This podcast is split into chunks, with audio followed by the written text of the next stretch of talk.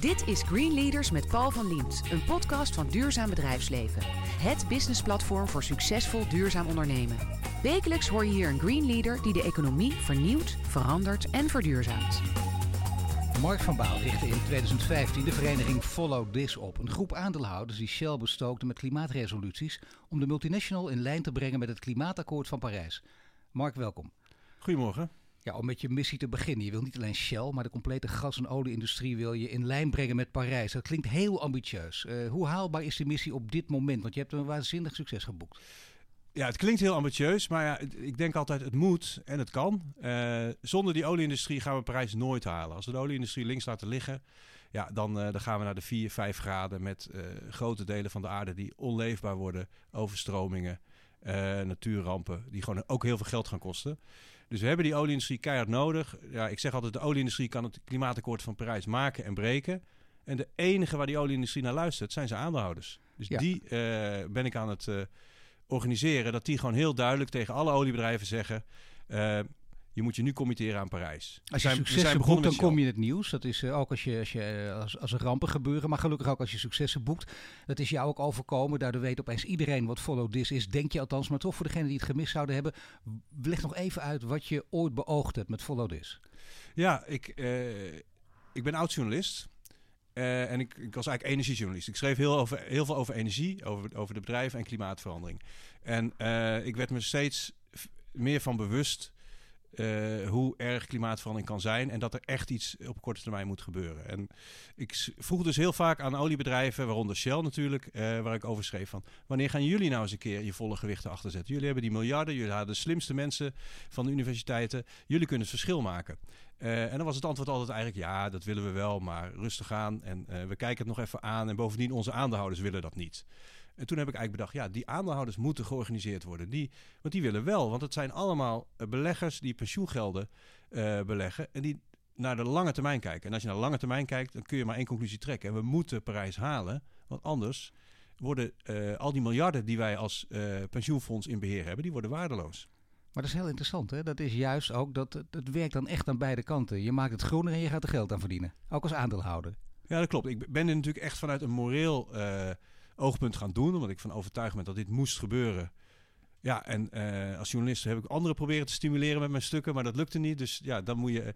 Ik was de enige die zo gek was om het te gaan doen. Nee, want Jos, uh, voor de duidelijkheid, hè, dan een, een, een, actiejournalist mag je het noemen. Daar wordt ook vaak wel eens wat kritisch naar gekeken. Maar toch, ook als je dat bent, kun je weinig bereiken, denk je. Nou, sommigen wel. Er zijn natuurlijk hele invloedrijke journalisten. Ik was dat niet. Um, en actiejournalist vind ik niet helemaal het goede woord. Ik, ik schreef zowel over fossiel als duurzaam.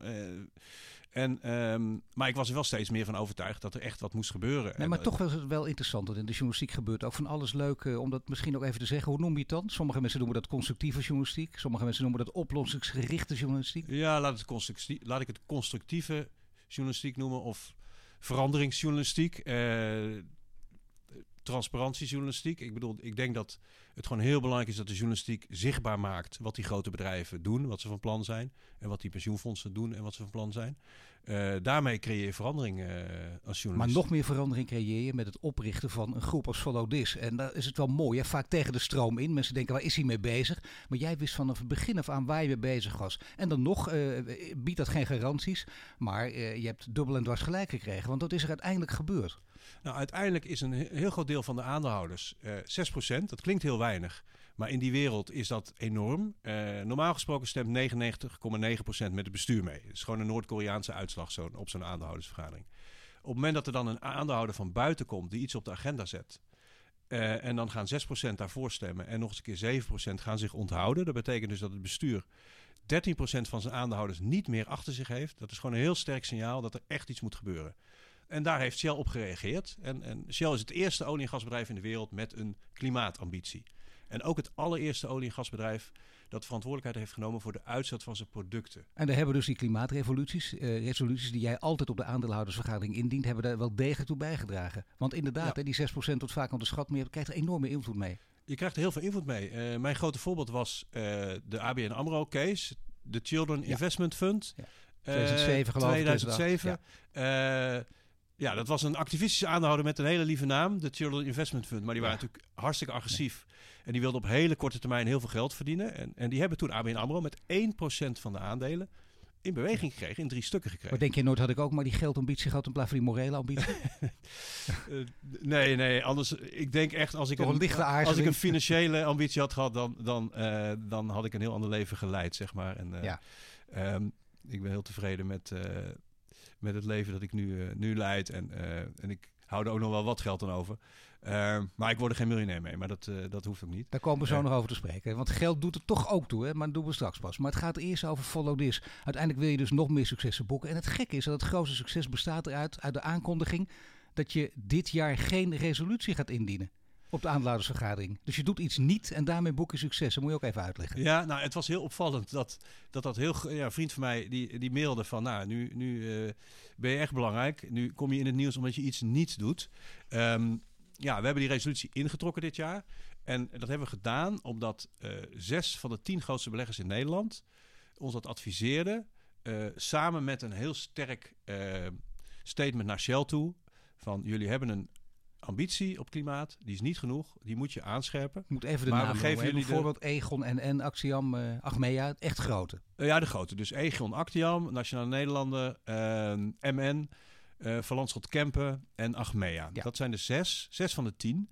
Uh, als je gewoon de tien grootste beleggers in Nederland uh, hebt, die hebben allemaal over tientallen of honderden miljarden hebben ze verantwoordelijkheid, vaak pensioengelden. Nou, die hebben gezegd, wij hebben jou gesteund de afgelopen jaren, daardoor is Shell in beweging gekomen. Dus dat, dat moet wel even heel duidelijk gezegd worden. Het is niet Volodis die het gedaan heeft. Volodis heeft alleen maar zichtbaar gemaakt dat de Nederlandse beleggers echt verandering willen bij Shell. En niet tevreden zijn over de huidige, de huidige koers. Maar de echte helden van het verhaal zijn natuurlijk die zes die uh, voor die resolutie hebben gestemd. Daar komt, daar komt de verandering vandaan. Ik wil dat wel even. Uh, maar ook weer niet te bescheiden doen. Ik bedoel, kijk, ze hadden dat niet gedaan uh, zonder die, die druk die jij erop gezet hebt. Nee, dat is waar. Wij, wij hebben gewoon natuurlijk heel duidelijk aan die pensioenfondsen gemaakt van jullie moeten nu kleur bekennen. En dat hebben ze gedaan. Maar toch in Nederland, ja, ik wist dat van tevoren niet, anders was ik niet aan begonnen. Is het gewoon heel erg moeilijk om Shell tegen te spreken. Want dan krijg je echt. En dat wist jij niet. Ik ken heel veel mensen die het hebben aan de lijf hebben ondervonden. Als je tegen een grote reus tekeer ja. gaat, is dat heel erg lastig. Ja, maar het is gewoon de normaalste zaak van de wereld dat als jij een prominente positie in Nederland hebt, je bent bijvoorbeeld minister, hoorde ik pas, en je zegt iets kritisch over Shell, dan krijg je s'avonds een telefoontje van de CEO dat dat toch niet de bedoeling is. ja. um, en als je als grote belegger iets kritisch over Shell zegt, dan krijgt jouw baas uh, krijgt een telefoontje uh, van Shell. Ja. Dat, uh, dat het niet de bedoeling nee, is. Het geeft aan de grote macht is van, van niet alleen Shell, maar sowieso van dit soort hele grote multinationals. Van de grote techgiganten trouwens ook, maar dat is weer een ander verhaal. Ja, nee, zo'n bedrijf is machtiger dan de meeste overheden. Zeker machtiger dan de Nederlandse overheid. kijk nog maar eens in het regeerakkoord naar de dividendbelasting. Zeker. Daar had niemand om gevraagd. Um, en dat wilde Shell nu leven. Uh, en uiteindelijk, dat is ook nog interessant om te zeggen. De Nederlandse kiezers waren tegen. Daar luisterde Rutte niet naar. Maar pas toen de Britse aandeelhouders zeiden: Wij willen helemaal niet dat Unilever naar Rotterdam verhuist. Ja. Toen ging die dividendbelasting van tafel. Dus let op, de Britse aandeelhouders van Unilever eh, hadden meer invloed op Mark Rutte dan de Nederlandse kiezers. Ja, dat is heel interessant. Um, maar sowieso valt weer het woord aandeelhouders. Dat heb je dus goed gezien toen je met Follow This begon. Je zegt heel bescheiden, nou ja, wij zijn ermee begonnen. Je zou dus ook kunnen zeggen nu, uh, we blijven zo bescheiden. Uh, ik, ik uh, doe helemaal niet meer mee. Ik laat het over aan de anderen, want die hebben nu begrepen, wij zijn niet meer nodig. Ja, nou ja, misschien dat dat zo is. Hè? Als, als Shell nu zijn ambities volledig in lijn brengt met Parijs... en ook gaat investeren in lijn met Parijs... want dat is natuurlijk de volgende stap, hè... Um, ja, dan zijn wij niet meer nodig. En dan kunnen we ons op andere oliebedrijven richten, wat we nu ook gedaan hebben. Maar je hebt toch vertrouwen uh, in die grote beleggers dat die zo ver gaan of niet? Of is die druk nog steeds nodig? In die grote beleggers heb ik heel veel vertrouwen. Uh, ik moet nog even afwachten of Shell daadwerkelijk die, die, stap, die stap zet. Um, want ze hebben nu een net carbon footprint ambition. Um, nou, dat komt neer op ongeveer 30% CO2-reductie in 2050. Dat is te weinig om Parijs te halen. Daarvoor hebben we minimaal 65, het liefst 100 nodig. Um, de Shell zal die ambitie uh, moeten aanpassen. En, uh, en dan, uh, als die ambitie eenmaal aangepast is, dan zullen ze ook anders moeten gaan investeren. Dat is natuurlijk het. Ja, onze resolutie is natuurlijk een beetje een Trojaans paard. Ja. We zeggen meteen wat erin zit. We zeggen alleen maar, je moet je committeren aan Parijs. Maar op het moment dat je gecommitteerd aan Parijs, is natuurlijk de enige conclusie die je kan trekken als oliebedrijf: stoppen met het zoeken naar nog meer olie en gas voor de lange termijn. Ja en die miljarden investeren in nieuwe businessmodellen. En pas dan zijn we natuurlijk... eh, Wat letterlijk voor een olietanker een enorme stap is. Is een enorme stap. En dat besef ik ook heel erg. Hè. Daar zit natuurlijk een top die eh, al 35 jaar lang, sinds hun afstuderen, heel erg succesvol is Ja. In het eh, zoeken eh, en uit de grond halen en verkopen van olie. Veel Delftse ingenieurs net als jij. Dus je kent ze ook Eh, een beetje. Ja, ik ken de types. Het zijn allemaal, het waren altijd de slimste eh, en ook de, de aardigste mensen die naar Shell gingen. Ehm, en ehm, ja, die gingen allemaal bij dat bedrijf werken omdat ze eh, dan impa- impact wilden maken. Het probleem is alleen als je bij zo'n bedrijf gaat werken. Ik, heb dat zelf, ik ben zelf, heb zelf ook eerst in het bedrijfsleven gewerkt. Dan kom je daar als jonge ingenieur binnen met al je fantastische ideeën. Maar ja, dan krijg je natuurlijk eerst te horen. Je moet eerst maar eens even kijken hoe wij eh, het doen. Ehm, en dan eh, over 10, 20 jaar, dan mag je eens een keer beslissingen nemen. En je wordt platgewalst en eh, Ja, ik denk dat het heel lang, dat het heel moeilijk is om je, om je veranderingsgezindheid te houden in zo'n bedrijf. Je, je bent succesvol als je succesvol bent in de huidige business. Dus ik, en je wordt gedeprogrammeerd ook een beetje, of niet? Als je daar een tijdje werkt. ja, dat denk ik ook. Je wordt, je, het is natuurlijk niet de bedoeling dat je heel erg wilde ideeën hebt. Maar wat, het, wat er vooral aan de hand is nu, denk ik, en dat is natuurlijk bij alle gevestigde orde bedrijven, de top is al 35 jaar lang heel succesvol in het uit de grond halen van olie en gas. En dan komt er opeens een journalist die zegt, eh, ja, maar eh, dat kan nu echt niet meer. Je moet nu echt veranderen. Maar eh, ja, dan is het heel moeilijk om dat te beseffen dat de wereld zonder olie en gas kan. Ja, er is een hele bekende uitspraak van Bill Gates: Success is a lousy teacher. It convinces smart people that they can be wrong. Ehm, en ik denk dat dat, er, eh, dat dat bij de top aan de hand is. Binnen Shell veel bereikt. wil men heel ga, je dus di- ga je dit jaar dus geen resoluties. Eh, dus je zegt bij de top van Shell wil men heel erg veranderen. Dus wil zeggen Ben van Beuren. Nee, ik zeg binnen het bedrijf eh, zijn heel veel mensen die willen veranderen. Vooral de jonge mensen bij Shell. Maar bij de top, Ben van Beuren, die geeft af en toe interviews waar je denkt, er zit wat beweging in. Ik denk, je moet het wel op die schaal ook zien. Nee, er zit heel je veel makkelijk beweging, hè. als je jong bent en, en het is moeilijker als je de CEO bent. Eh, nee, dat klopt. Hoe, eh, maar het is vooral heel moeilijk, denk ik, voor een eh, CEO om voor te stellen dat datgene waar hij al 35 jaar succesvol in is, dat dat nu afgelopen moet zijn en dat er iets anders komt. Jij hebt Eh, besloten uiteindelijk geen resolutie in te dienen dit jaar. Is iedereen daar tevreden mee? Zijn alle aandeelhouders daar tevreden mee? Zo goed als iedereen. eh, we hebben z- eh, 4600, 4700 nu aandeelhouders. Eh, ik had eigenlijk wel verwacht, daar hebben we natuurlijk binnen het team over gehad, van ja, er zullen een aantal mensen afhaken. Die zeggen, we moeten de harde lijn houden. We moeten elk jaar die resolutie indienen. Ehm, en ik heb een paar mailtjes gehad van mensen die, eh, die zeiden, nou, dit snap ik niet. Eh, en als ik straks de tijd heb, dan moet- zal ik daarop antwoorden. Nou, geef maar, Maar- aan. Geef maar, zeg, doe maar. Nou ja, de meeste, er, zijn een, en er was een enkeling die zei, en, en die zijn natuurlijk niet betrokken bij de afgelopen maanden. Eh, want ja, we hebben 4600 aanhouders. Ja, die kun je niet allemaal eh, informeren van tevoren. Want er zitten ook journalisten tussen en, eh, en Shell-medewerkers. Ehm, dus eh, die zeggen, ja, eh, Shell is nog niet in lijn met Parijs, dus we moeten resoluties in blijven dienen. En ja, wij hebben bedacht dat het juist een jaar gas terugnemen en Shell de ademruimte geven om, eh, om die ambitie aan te passen aan Parijs. Met de steun van de, de aandeelhouders die voor onze resoluties hebben gestemd afgelopen jaar, dat dat een heel sterk signaal is. Nou zitten we, we praten in een week waarin eh, van alles gebeurt. Dus grote turbulentie, eh, nogmaals groot succes ook voor jou. Wat vind jij het echt het allergrootste nieuws? Wat, wat is voor jou het allerbelangrijkste, echt cruciaal dus? Ja, dat heb ik eigenlijk nu hier voor me liggen, de kranten eh, van vanochtend. Waarin zes van de tien grootste beleggers, degene die ons gesteund hebben, aankondigen in een, in een statement. en dat is echt een heel sterk statement waarin staat... wij willen dat de hele olieindustrie, de Shell en de hele olieindustrie... zich nu aanpast aan Parijs. En ze zeggen er ook bij wat dat nou precies betekent. Want daar is altijd heel veel, verwarring over. Van ja, wat betekent nou Parijs? Ja, well Ja. below 2 degrees, Ja. liefst anderhalve graad. Wat betekent dat voor je CO2-uitstoot?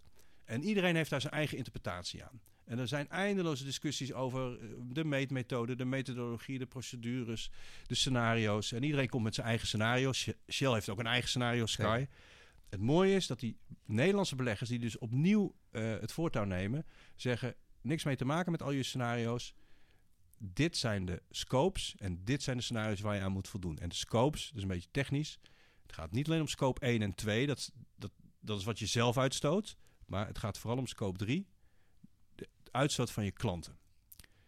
En, eh, dus is één, die scopes, geen discussie meer over. En twee, scenario's, de IPCC-scenario's. En dan de, wordt heel technisch, de lower... Klimaatpanel van de Verenigde Naties. Ja, het klimaatpanel van de Verenigde Naties, die, die hebben heel veel scenario's. Ehm, en de olieindustrie moet nu in lijn zijn met een scenario wat dan in de groep zit van de, en dan wordt het heel technisch, de lower two degrees scenario's. Dat zijn scenario's die een kans van 66% kans geven om binnen die 2 graden te blijven. En dat zijn er, zijn er een stuk of 50. Daar moeten ze uh, ongeveer op het midden, als dit, als midden dit, zitten. Als dit allemaal niet gaat gebeuren, uh, dan sla je een jaartje over. Maar het jaar daarna ben je er weer met je resoluties. Op de aandeelhoudersvergadering, of niet? Ja, dan zal het wel weer nodig zijn, ja. Je hoort maar Mark even, van Baal. maar even om, om dit verhaal duidelijk te maken. Shell zegt nu... We je gaan... hebt toch helemaal geen tijd, hè? Ik bedoel, daar zou ik bij. Dat klopt ook. We hebben nauwelijks de tijd, maar het gaat toch in gang. Nee, nee, ik wil even heel, heel scherp stellen wat die Nederlandse beleggers nu vanochtend hebben aangekondigd. Want ik denk dat dit, als we over een paar jaar terugkijken, een hele belangrijke statement is geweest. Want hiermee wordt heel veel tijd gewonnen. Uh, zij zeggen gewoon, olieindustrie, je moet uh, je, uh, je uitstoot terugbrengen naar minimaal 65% in 2050, liefst 100%. En, um, en dat moet voor al je producten. Dus we gaan niet meer met jullie discussiëren over of nou de uitstoot van je klanten er wel bij hoort of niet. Nee, je hoort erbij. En we gaan ook niet meer met jullie discussiëren over uh, welk scenario erbij hoort. Nee, de IPCC-scenario's. En uh, dat betekent dus dat al die oliebedrijven uh, vanaf nu, als ze, als ze dit opvolgen, veel meer moeten gaan investeren in duurzaam. Ik denk dat het een hele belangrijke, heel belangrijk moment is. En dat scheelt een hoop gepolder ook. Je hoort Mark van Baal, oprichter van Follow This. Net spraken we over de uitgesproken missie van Follow This. Zometeen praten we verder over zijn persoonlijke drijfveren.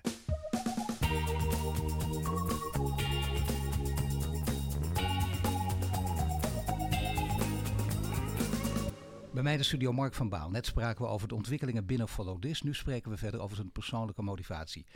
Ik zei het eerder, je studeerde in Delft, je werd ingenieur. Je ging het bedrijfsleven in om koelsystemen te verkopen. Dat deed je geloof ik in Amerika. Dat klinkt allemaal heel avontuurlijk ook. En vervolgens kwam je via de journalistiek in een rol als uh, min of meer activistisch aandeelhouder terecht. Nou, min of meer laat maar weg. Klinkt als een extreme verandering hè, die, je, die je hebt doorgemaakt. Wat wilde je, wat wilde je als jongetje worden op, toen je op school zat? Ja, dat weet ik eigenlijk niet zo goed. Dat, uh, overval, Toen wist je het gewoon daar, niet. Overval je mee? Nee, ik kijk nu naar mijn eigen zoon. Die vraagt af en toe, uh, als mensen hem vragen wat wil je laten worden, hij is acht. Uh, dan zegt hij, moet ik dat nu al weten? Um, ja. uh, nee, ik weet niet of ik, uh, of ik toen... nee, ik, ik kan nou, niet... Maar, maar ik bedoel, maar bij hele rare dingen die, ja. die voor weinig haalbaar zijn, zoals ruimtevaarder of voetballer, dat, dat speelde allemaal niet in je hoofd? Nee, of een romantisch beeld? Nee, nee, ik had, geen, ik had niet zulke extreme ambities als ik met Follow This heb. Nee, eigenlijk niet. Kwam er op een gegeven moment wel iets waardoor het kwartje viel? Dat je dacht van ja, dit is het, dit moet ik doen met het leven? Ja, en dat is pas ja, zo rond mijn veertigste gekomen, denk ik. Uh, ik zeg wel eens, daarvoor deed ik maar wat. Beetje aangekloot. Uh, en ik, had, uh, ik heb in Delft gestudeerd. Ik, heb, uh, ik ben marineofficier geweest. Ik, als een dienstplicht moesten we toen nog in. Um, hele leuke baan als salesmanager gehad, waardoor ik door heel Europa reisde. Ik ging veel naar Israël. dat was een hele leuke baan. Maar op een gegeven moment, toen ik de 30 gepasseerd was, dacht ik: Oké, okay, Mark, je hebt een hartstikke leuke baan. Je verdient er goed mee. Maar ga je dit de rest van je leven doen? En um, toen dacht ik, ik moet op zoek naar uh, iets dat maatschappelijk relevant is en creatief. Ik had af en toe hele creatieve deals, maar daar zat het hele bedrijf niet op te wachten. Nee. Uh, mijn baas Jelt had het altijd over het Sales Prevention Team. Um, als ik dan een mooie deal had gesloten, dan ging de jurist zeggen dat het niet klopte. Ja. Uh, de financiële ja. man ging zeggen dat er geen financiële haalbaarheid was. En de productiemanager ging zeggen dat, uh, dat uh, de leveringstijd die ik had afgesproken ja, geweldige niet, strategie, niet ha haalbaar was. Het Sales Prevention Team vind ik de mooiste uitdrukking uit het, uit het bedrijfsleven. Want het was altijd moeilijker om het intern te verkopen dan, dan aan je klant. Um, maar in ieder geval, ik, ik zocht creativiteit. Ik, ben, ik heb toen ook nog een piano gekocht en ben gaan piano spelen. Ik denk, nou, dan ben ik overdag ben ik de saaie salesmanager en dan ga ik s'avonds iets creatiefs doen. Maar op een gegeven moment kwam ik toch echt tot de conclusie: nee, ik moet echt iets anders gaan doen. Iets maatschappelijk relevants en iets creatiefs. En toen kon ik eigenlijk niks beters verzinnen dan journalist worden. Ja. Um, en is het werd, mogelijk, hè? Ja, fantastische baan. Ja, tuurlijk. Het is toch de, de, en iedereen kan het, hè? Dus, ja, je kan het nog worden op je 36e, dat is waar. Uh, ik had natuurlijk het geluk dat ik uh, en, en ingenieur was. En, uh, en ik heb journalistiek toen in mijn avontuur gestuurd. En een beetje kon schrijven. Nou, er zijn natuurlijk heel weinig journalisten die kunnen rekenen. En er zijn nauwelijks ingenieurs die een beetje kunnen schrijven. Dus ja. dat was mijn niche. En ik werd journalist in het jaar van El Gore. Dus ik zag die film, Inconven Een Inconvenient Truth. En denk, hoe is het toch mogelijk dat ik al twaalf jaar ingenieur ben en me hier nog nooit zorgen over heb gemaakt? Het is natuurlijk eigenlijk heel raar dat je bent werktuigbouwkundig ingenieur. Dan leer je dus in Delft machines maken die CO2 de lucht in pompen. Maar je leert er niet bij wat die CO2 in de lucht doet. Dat is natuurlijk eigenlijk al ja. tientallen jaren bekend. Dus ik schaamde me een beetje voor. Ik denk, hoe kan het nou dat ik dat al twaalf jaar lang uh, gemist heb? Maar ja, als je het eenmaal weet, ja, dan moet je er iets mee. Dus toen was het voor mij duidelijk, ik ga over energie, klimaatverandering ga ik schrijven. En wel altijd met in mijn achterhoofd, van, ja, dat, ik wil verandering creëren. Dus dat heb ik toen heel lang gedaan. En, uh, en met heel veel plezier. Uh, ik schreef zowel over Shell als over uh, hele duurzame initiatieven. En voor, voor wie schreef je allemaal? Ik schreef veel voor Technisch Weekblad, echt een ingenieursblad. maar ook intermediair, managementteam. Fan Business bestond toen nog. Um, gewoon een breed palet. Ja, uh, ja FD, uh, Financieel Dagblad, uh, energie, energiepagina's. dus dat, dat ja, heel breed, freelance journalist, wat me ook heel goed beviel. Ja. Daarvoor wist maar ik niet toch weer je- niet zo goed. Toch weer niet zo goed dat je dacht, hier wil ik mijn leven lang mee doorgaan. Nou ja, je kent journalisten die weten, die vinden het een roeping, hè? die willen nooit ophouden. Nee, het is ook echt wel het leukste beroep. Of, nou ja, voor mij nu het na leukste beroep. Ik denk dat deze, dat, het is natuurlijk een fantastisch beroep. Je, je, je, je verdiept je ergens in en, en, je, en je, staat de volgende dag in de krant. Ehm, en je kan ook nog best wel veel invloed hebben. Er zijn, er zijn natuurlijk journalisten en, en er zijn bepaalde eh, programma's die echt veel invloed hebben. Ehm, alleen ik vond mezelf te weinig invloed hebben. Ik eh, schreef op een gegeven moment eh, voor de zoveelste keer op. eh, Shell, als jullie niet uitkijken, dan worden jullie het Kodak van de 21ste eeuw. Ja. En dan vond ik echt dat ik daar volledig gelijk in had. Een bedrijf dat de eh, digitalisering niet zag aankomen, hè? dat blijft toch Ja. een van de mooiste voorbeelden. Dat is gewoon een klassiek voorbeeld van een bedrijf dat notabene digitale fotografie zelf had uitgevonden. Ja. En ehm, zeiden, eh, nou ja, ik heb me wel eens in verdiept. Er was een, de man die het had uitgevonden, ging die digitale camera van, er was een kast zo groot, van, eh, en die kon een foto maken van 100 bij 100 pixels. Eerste digitale foto's, 1977. Je maakt het gebaar van 1 bij 1 meter. bij echt het was gigantisch. Een gigantische kast. Ja. En die, die ging naar de directie van Code. Kijk, we kunnen digitale foto's maken. En, en hij kon het dan laten zien op een tv-scherm natuurlijk. En wat eh, de, redac- de directie van Kodak reageerde met... Oké, eh, wie gaat er ooit zijn foto's bekijken op een tv-scherm? En twee, kun je er ook eh, marges van 80% mee maken... zoals we nu met onze fotorolletjes Ja. doen? En de Kodak ging het niet doen. Eh, terwijl, Dus technologie was niet het probleem, hè, maar het lef om te veranderen. Dus dat schreef ik vaak op. Eh, de olieindustrie, Shell, jullie worden het Kodak van de 21ste eeuw. Shell luisterde niet. Maar ik zeg wel eens, ik zag mijn moment of glory al voor me. Ik zou dan over 20 jaar of zo, als bejaarde journalist, zou ik nog een keer bij Nieuwsuur zitten. Op de dag dat Shell failliet zou Ik gaan. heb toch gelijk gehad. En dan zou ik kunnen zeggen, ik heb het altijd al gezegd. Nou, dat is ook een ambitie natuurlijk. Dat, eh, het probleem was alleen dat mijn vrouw zei, oh, dat is over 20 jaar. Nou, ik, ik, ik zorg echt wel dat ik die avond wat anders te doen heb, want ik ga daar niet naar kijken. Mannen die zeggen, eh, I told you so, ik heb het altijd al gezegd, die vind ik niet sexy. Nee, dan heb je op het hoogtepunt een echtscheiding te pakken. Dat moet je niet hebben. Nee, dat is Ja. Dus, eh, dus mijn vrouw heeft me heel erg in gestimuleerd om, om dit te gaan doen. Ik had dit idee en die, ze zei op een gegeven moment, ze liet me op een gegeven moment een filmpje zien. Dus ja, even nog terug. Ik had dus het idee van de aandeelhouders, dat zijn de enigen die die, die, die bedrijven eh, tot verandering kunnen, kunnen dwingen of steunen, zoals ik het altijd heb genoemd. En toen, eh, ik liep met dat idee rond, toen liet mijn vrouw me op een gegeven moment een heel bekend internetfilmpje zien en dat heet ehm, Leadership Lessons of a Dancing Guy, eh, How to Start a Movement. En dan zie je een heel groot veld met allemaal zittende mensen. En één jongen staat daar te dansen. En het ziet er nogal maf uit. En het, ziet er ook, het duurt pijnlijk lang voordat ook maar één iemand mee gaat doen. Maar op een gegeven moment komen er één of twee mensen bij. Die eh, omhelst hij heel erg als van jongens, jullie gaan meedoen. Hè, dat zijn de first followers. Die roepen hun vrienden erbij. En dan, op, nou, en dan opeens in een hele korte tijd staat het hele veld eh, te dansen. En dat zei, eh, dat zei mijn vrouw dus Marijke tegen me van oké, dit ga je dus doen. Dus dat betekent wel dat je dus de eerste jaar, jaren echt uitgelachen wordt. Eh, je- Maar dat is waanzinnig zo'n vrouw moet gewoon, het- die, je zo, die, je, die je zo stimuleert. En dit is de, heel goed voor. Ze snapt precies wat je, wat je doet en, en wat je als motivatie nodig hebt. Dus om dit te doen moet je heel zichtbaar zijn. Maar dat betekent dus wel dat je in het begin uitgelachen wordt. Eh, want dat heb ik natuurlijk heel vaak gehoord. Van, oh, jij wilt Shell veranderen? Ja, en dan krijg je een hele sympathieke glimlach. Ja. En dan zeiden de mensen, eh, dat is een nobel streven. Met andere woorden, droom lekker verder. Ja, dus dromen, de muis en de olifant, tuurlijk. Ja, ja maar eh, en dit is, dit is wat je eigenlijk...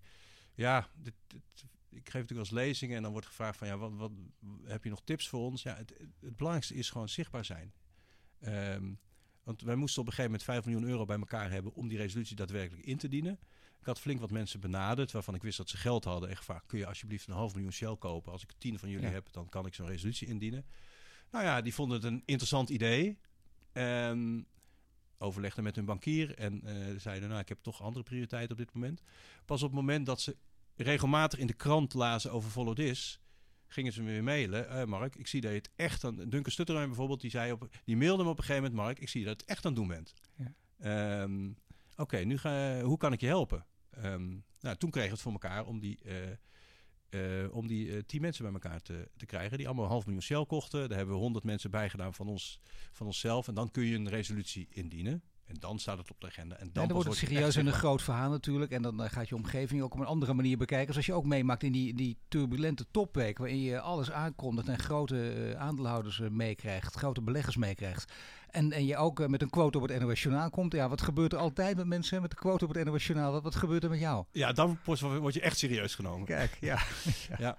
Dat, eh, nou, we waren al eerder in het journaal geweest. Maar eh, dit was wel, dit is wel aardig. Want dan Shell kondigt iets aan en wij reageren daarop. Eh, Maar al die aandacht die je in die ene week samengebald bij elkaar krijgt... leidt die ook tot, tot letterlijk mensen met geld die je gaan steunen... en die bij je aankloppen, die nu helemaal zien... die nu de ogen echt geopend zijn. Duncan Sutterheim zag het al eerder, maar zijn er ook anderen die nu pas de ogen open doen? Nou, dus ik, dat hoop ik eigenlijk wel. Want eh, we, hebben nu nog, we hebben nu echt wel serieus financiering nodig om, eh, om de volgende stap te maken. Hè. We gaan nu van Shell naar vijf oliebedrijven. Tot nu toe eh, is het gelukt met één iemand die daar dag en nacht mee bezig is en een hele grote groep vrijwilligers.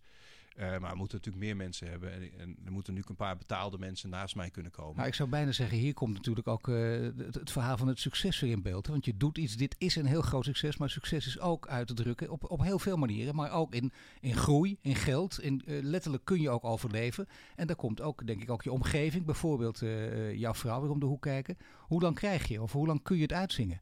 Nou, ik heb nu wel een aantal sponsors hoor. Dus eh, ik, kan, eh, ik haal hier zelf al een modaal inkomen uit. En daar, eh, wij hebben gelukkig op tijd een huis in Amsterdam gekocht. Dus, eh, en mijn vrouw is ook ondernemer, die verdient ook bijna niks. Die, die is een school begonnen. Ehm, want die gaat het onderwijs eh, radicaal veranderen. Kijk eens even, dat is een duo zeg. We hebben jullie al een, een interview met z'n tweeën gegeven. En dat zouden we eigenlijk wel eens moeten Oh, nog doen. een keer doen. Nee, Ja, maar echt, dat is heel belangrijk. Dit zijn Nee, ook tijden van maar- ommekeer, dus begrijpelijk. Nee, Marijke ziet echt, die heeft een enorme visie op het onderwijs. En die is met, eh, dat heet het Cabral Instituut hier in Amsterdam, nu nog eh, relatief klein, 12 leerlingen. Laat ze zien hoe het anders kan. Hoe je het onderwijs totaal anders kan inrichten. En heel veel aandacht kan besteden aan talent van leerlingen. Dus als ik, de- als ik naar mezelf kijk, ik heb heel, ik heb heel veel tijd eh, verspild aan banen waar ik net niet geschikt voor was. Die kinderen krijgen op een achttiende al te horen wat hun talenten, wat hun echte talenten zijn. Niet je bent goed in wiskunde, nee, je bent heel zichtbaar. Of je bent eh, juist eh, behoudings, eh, behoudend of veranderingsgezind. Ehm, de Gallup-test doen ze allemaal bijvoorbeeld. Ja. Maar goed, die, die kinderen die, eh, of leerlingen, die krijgen een diploma en een heel goed inzicht in zichzelf. En eh, nou, die kinderen en die ouders vinden dat fantastisch. Eh, maar dat zou het onderwijs heel erg kunnen Ja, veranderen. jij Dus had dat is, eh, misschien eerder willen weten eh, wat voor duurzaam leiden, want die ben je natuurlijk. Is het niet van niks, hebben we onze de Green Leaders. En wij maken ook hier in de- deze serie een zoektocht hè, van wat zijn nu de Green Leaders? Wat zijn de momenten van succes? Die hebben dus met geld, met groei te maken, maar nog veel meer natuurlijk met de impact die je kan bereiken. Alles bij elkaar. Hoe zou jij definiëren? Wat, wat is, wat is een, een groene leider? Want je denkt dat er veel van zijn, maar zo gek veel zijn er nog niet in Nederland. Nou, ik denk dat je er geen specifieke talenten voor nodig hebt. Ehm, het compliment dat ik het meeste heb gekregen, vooral in het begin, was: ik bewonder je doorzettingsvermogen. Ehm, en sommige mensen bedoelden daarmee: je hebt gewoon een plaat voor je kop, want dit gaat nooit lukken. Ja. Ehm, Dan denk je weer aan dat filmpje ook. eh, ja, precies. Maar ik denk dat het belangrijkste is dat je een idee hebt en dat je het gewoon domweg gaat doen. Eh, wij organiseren elk jaar een symposium in de Westgasfabriek en het thema is eh, Think Different and Just Do It. En dat heb ik zo gekozen omdat die hele uitspraak van, eh, van Apple altijd, Think Different, of eh, van Steve Jobs, eh, die zegt: Het zijn de mensen die gek genoeg zijn om te denken dat ze de wereld kunnen veranderen, die veranderen de wereld. Nou, ik denk dat dat onvolledig is. Want er zijn zoveel mensen die een Apple computer hebben en af en toe wel een gek idee hebben. Ja. Eh, maar het- volgens mij zijn het de mensen die een goed idee hebben. Maar dat is, niet eens, dat is helemaal niet zo moeilijk. Maar het zijn de mensen die gek genoeg zijn om dat idee te gaan uitvoeren. Tegen beter weten in. En, en tegen de meerderheid van een omgeving die zegt: ja, eh, dat gaat niet lukken.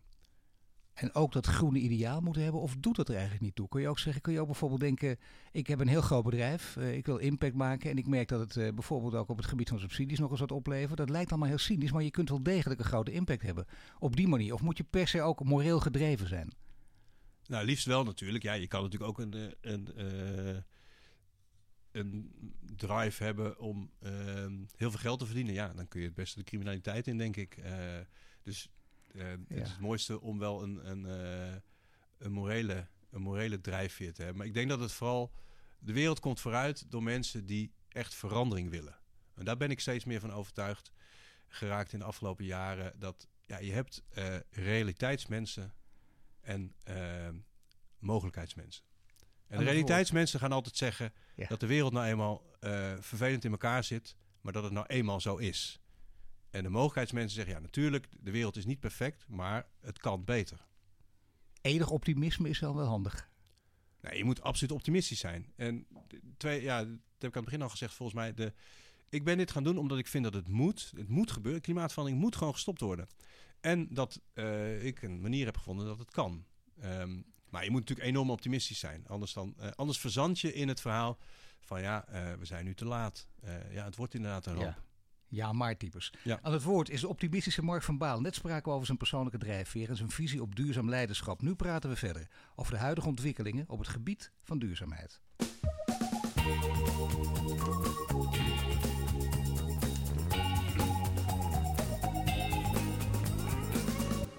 Bij de studio Mark van Baal. Net spraken we over zijn achtergrond. Nu praten we verder over toekomstige ontwikkelingen.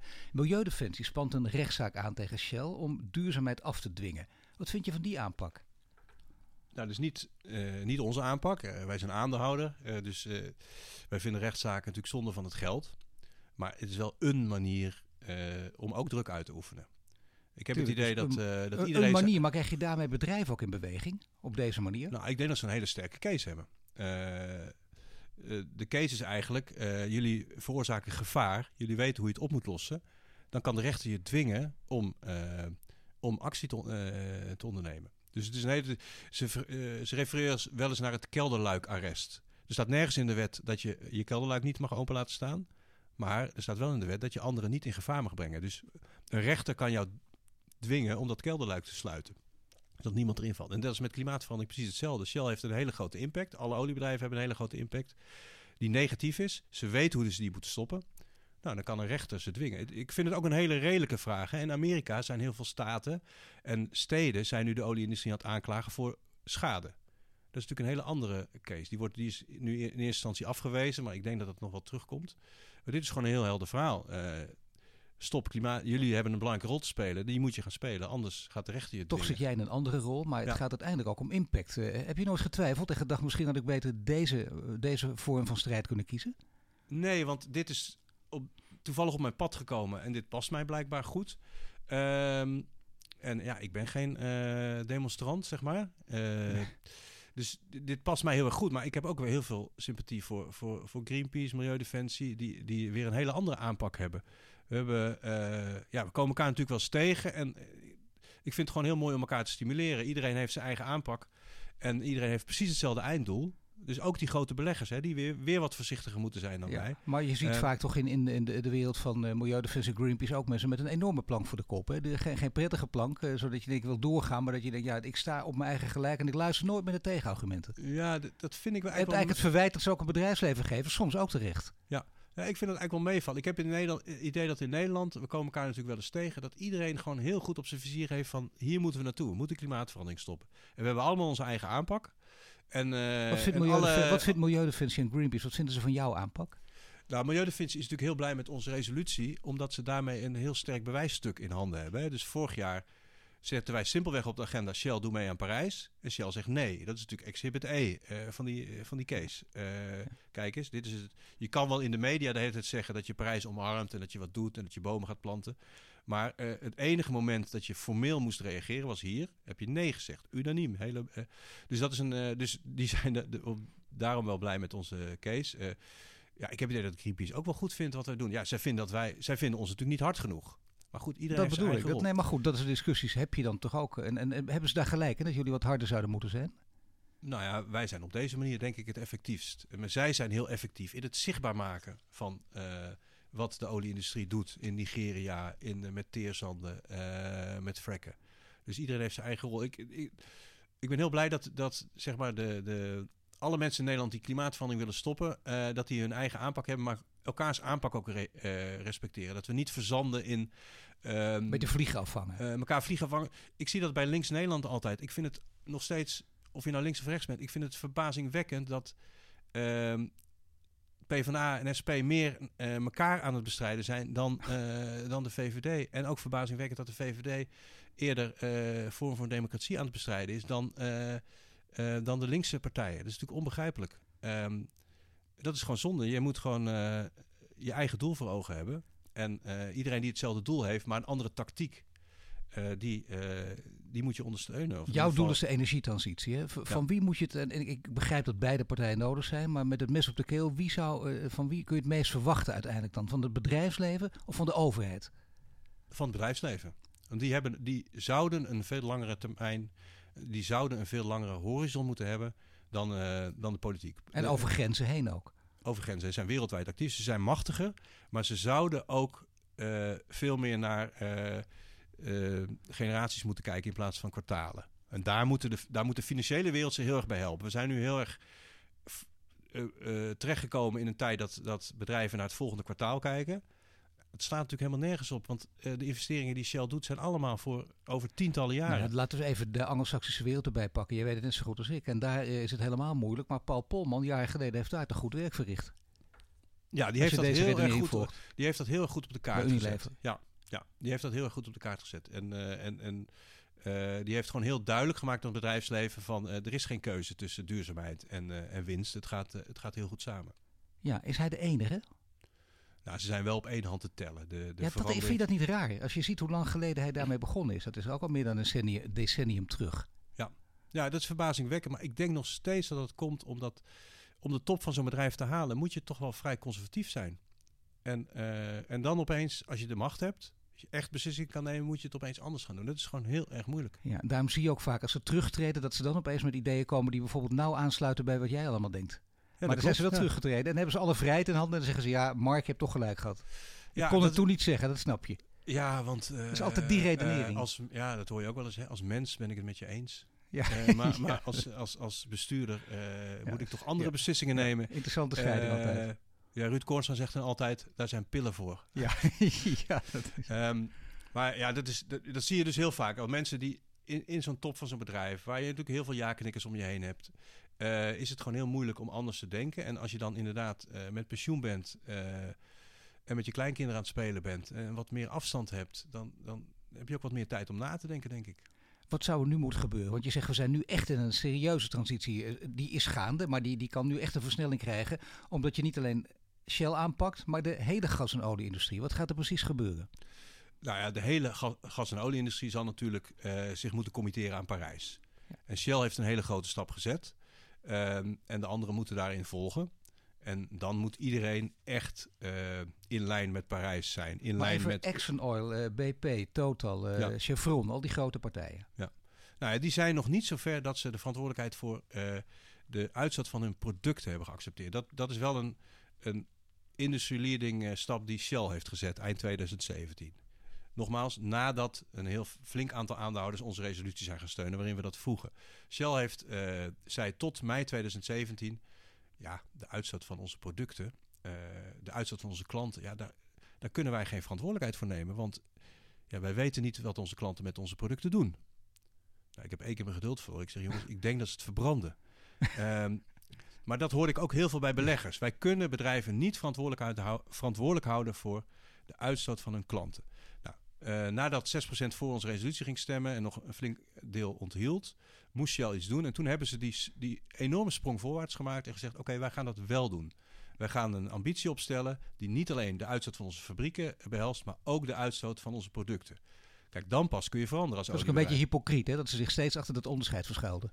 Ja, precies. Maar de, de rest van de olieindustrie is nog steeds zover. We hebben nu dezelfde resolutie bij, uh, bij Chevron, uh, Equinor en BP op de agenda staan. Precies dezelfde resolutie als bij Shell. En daar is de reactie. Sorry, scope 3, de uitzet van onze klanten. Dat is beyond our uh, management. Maar denk je niet uh, dat die uiteindelijk gewoon, dat, dat is misschien een eerste reactie, ook een onderdeel van een strategie, dat ze gewoon niet achter kunnen blijven bij Shell? Want Shell kan natuurlijk ook prachtige marketing mee gaan maken en dan kunnen de anderen niet bij achterblijven. Ja, nee, dat klopt. Dus, dus uiteindelijk uh, zullen, Shell is nu echt wel in woorden het groenste bedrijf. Ze moeten het echt nog omzetten in daden, maar in woorden het groenste bedrijf. Vooral door die verantwoordelijkheid voor die uitzet van hun, van hun klanten. En ja, zij zullen moeten volgen. En we verwachten ook dat dat heel veel beleggers dat gaan steunen eh, dit jaar. Dus het staat bij die drie bedrijven. eh, ja, waar baseer je dat op? Dat heel veel beleggers dit gaan steunen? nou, in ieder geval de beleggers die het bij Shell gesteund hebben. Maar ook de beleggers die bij Shell twijfelden en nu zien dat Volodis best wel een redelijke partij is. Dat we een jaartje gas terugnemen. Ehm, eh, die zullen zich daarbij aansluiten. Dus ik denk bij BP bijvoorbeeld. die hebben gisteren een agenda gepubliceerd. De agenda van hun aandeelhoudersvergadering. Daarin hebben ze onze resolutie. daarvan zeggen ze over onze resolutie. Eh, adviseren onze aandeelhouders om tegen te stemmen. Want wij nemen geen verantwoordelijkheid voor scope 3. Nou, dat heel veel beleggers zullen zeggen, eh, wacht even, eh, dat hoort er echt bij. Zonder scope 3, eh, zonder de uitstoot van jullie klanten, gaan we Parijs nooit halen. Dus we verwachten dat BP dan een hele sterke, heel sterk signaal van zijn beleggers Maar hoe krijgt. sterk is ingedeeld bij al deze grote gas- en olieindustrie-spelers dat uiteindelijk groen ook geld oplevert? Op lange termijn. Want ze zeggen het is een mooi verhaal, maar we geloven er niet in. Dat, dat is de ene visie. De andere visie is ja, jullie hebben gelijk. We weten alleen niet hoe ver, maar we durven het risico te nemen. Maar je moet wel eerst denken dat het ook waar is. Of Ja, zeker moet- weten dat het zo is. Ja, je zal meer eh, mogelijkheidsmensen in je, eh, in je bestuur moeten halen. Nee, Mark, maar ik Dus- bedoel ook de politieke tegenbeweging. In Nederland Forum voor Democratie, maar die zie je over de hele wereld natuurlijk. Om allerlei redenen waarom mensen de middelvinger omhoog steken en zeggen: hou toch op met, die, met al die klimaatgekkies bij elkaar. Die groep heb je, die is ook groter aan het worden. En laten ze ook daar de oren naar hangen, of niet? Nee, ik.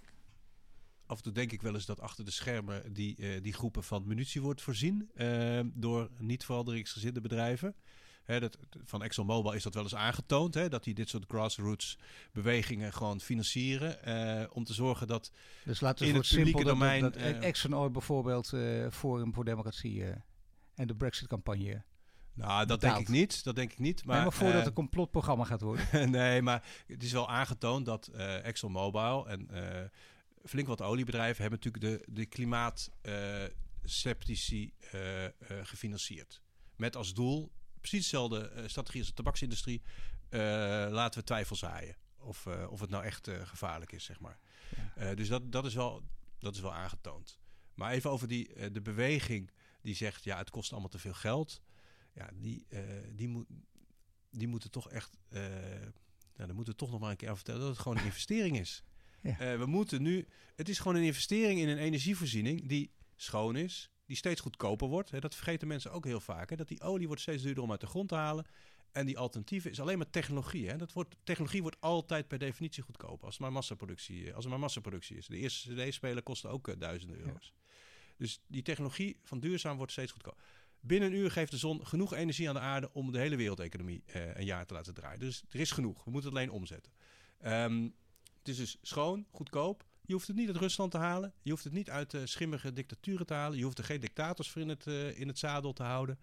Eh, dus dat moet de nationalisten toch ook aanspreken. Nou ja, er zijn genoeg politici of invloedrijke politici, zelfs oud-politici. Bijvoorbeeld een Joris Voorhoeven, heel lang ook natuurlijk als, als ministerverantwoordelijk geweest. Die ook zegt, daarom is Rusland over een aantal jaar gewoon geen grote speler meer. Doet er niet toe, hoef je niet eens geopolitiek meer naar te kijken. Dus dan zie je dat op dat niveau, en die heeft ook overal zijn lijntjes, dat op dat niveau inderdaad wel zo met jou wordt meegedacht. Nee, absoluut. Ik geloof dat meer dan de helft van de overheidsbegroting in Rusland is olie en gas. Ja. Dus ja, stel je voor dat dat wegvalt. Ja, dan Ja. kun je niet meer een, een dictatuur in, eh, in stand houden. Dan zou je toch echt echte eerlijke verkiezingen moeten gaan houden. En echt belasting moeten gaan heffen. Dus dat is... eh, nou, moet je kijken wat het allemaal oplevert. eh, hè. dus het dat- verhaal wordt steeds groter. Nee, precies. Die, die overgang naar duurzame energie is technisch geen enkel probleem. Dat moeten we niet vergeten. Ik ben ingenieur. Ik geloof natuurlijk heel erg in, in de, de, de, de capaciteit van, van slimme ingenieurs. Die ingenieurs lossen het wel op. Eh, die energie is er. Alleen het enige probleem, en hetzelfde als met Kodak, welke businessmodellen horen erbij? En daar heb je creativiteit voor nodig. Maar je moet je dus eerst kunnen voorstellen dat, dat we van olie en gas af kunnen en helemaal op duurzame energie kunnen draaien. En dan moet je gaan denken, oké, dan moeten we nu de businessmodellen gaan zoeken. En eh, dat is nog zoeken. Hoe gaan we... Nou ja, maar dan kom je toch maar op het aloude Kodak-model. Dat is, dat is de echte destructieve, of laten we zeggen, de, de creatieve disruptie. Ja, Kodak had, dus Kodak had die technologie volledig in de vingers. Hè? Alleen, hoe gaan we er geld mee verdienen? Want ja, nu eh, de situatie was... Iedere keer dat iemand het knopje van zijn camera indrukte... was het rechtstreeks cash voor Kodak. Eh, want dan moest er weer een nieuw fotorolletje gekocht worden. Die foto's moesten afgedrukt worden. En Kodak zag die digitale fotografie. dacht, ja, maar nu als iemand een foto neemt, digitale foto... waar gaan we geld verdienen? Nou, niemand wist dat toen nog natuurlijk. Niemand wist dat uiteindelijk Facebook... eh, Maar denk En je dat ze, Instagram dat ze daar geld genoeg knappe ging. koppen bij elkaar zetten, dus daar geld in stoppen om die mensen dit uit te laten zoeken? Want het is belangrijk genoeg, hè? Daar Nou, kun je de echte winst boeken. Ja, ik denk dat je hele creatieve mensen nodig hebt die heel veel verschillende businessmodellen gaan proberen. En, eh, en dat je ook af en toe heel snel moet besluiten, dit wordt hem niet, we gaan iets anders eh, proberen.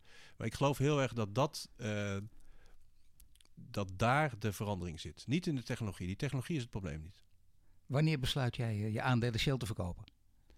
Nou, ik hoop ze nooit te hoeven verkopen. Ik hoop dat het uiteindelijk gewoon volledig groene aandelen worden. Hè. Dus onze aandeelhouders, ja, laat ik het nog maar even zeggen, eh, 4700.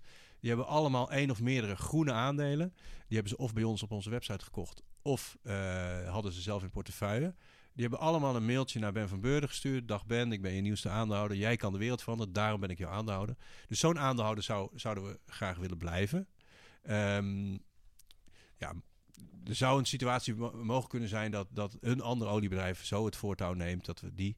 eh, dat, we, dat we onze aandelen daar naartoe verplaatsen. Ik, ik denk het niet. Ik denk dat Shell eh, echt gaat veranderen. Ze zijn koploper nu, dat moeten ze blijven. Dus zo lang eh, blijven we aandeelhouder. Ehm, maar we zullen ook aandeelhouder moeten worden in die andere. Hè. We zijn dus nu bij Equinor, Chevron en eh, BP ook aandeelhouder.